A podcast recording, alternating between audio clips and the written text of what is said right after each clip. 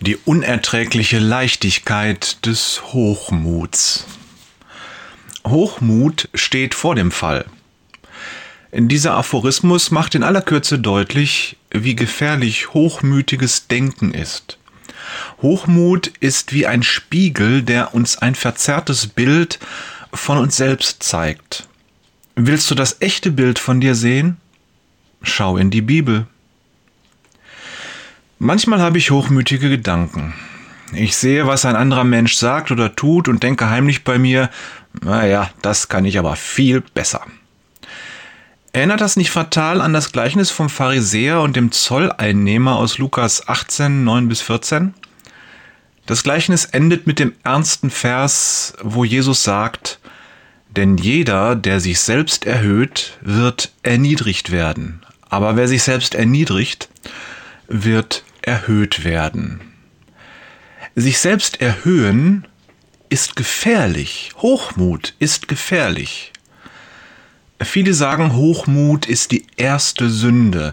Der Teufel ist durch seinen Hochmut gefallen. Manche sagen, Hochmut ist auch die letzte Sünde. Du kannst noch so heilig sein, wirst schließlich stolz auf deine Heiligkeit und damit hochmütig.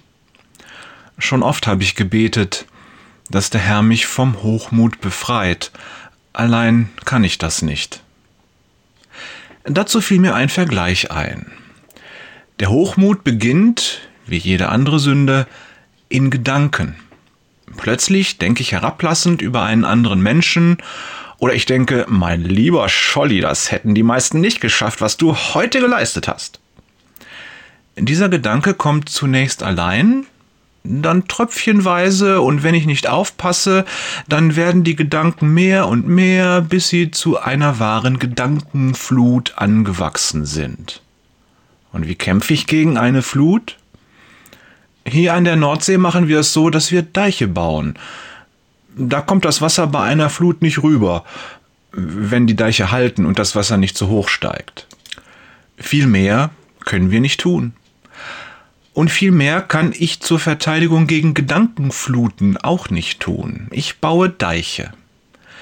Die Flut selbst kann ich nicht beeinflussen. Sie kommt, ob ich es will oder nicht. Hoffentlich hält mein Deich und hoffentlich steigt die Flut nicht zu hoch.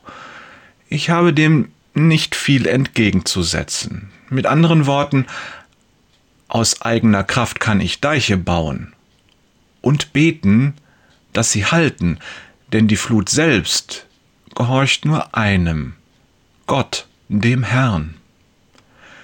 Die Flut verhindern oder zurückdrängen, das kann nur er, wie sagt die Bibel? Jesus stand auf, wies den Wind in seine Schranken und befahl dem See, Schweig, sei still. Da legte sich der Wind, und es trat eine große Stille ein. Markus 4, Vers 39. Herzliche Wochenendgrüße von Jörg, der hinterm Deich sitzt, Peters und Thorsten selbst im Bergischen Land bauen wir Fluttore Wader.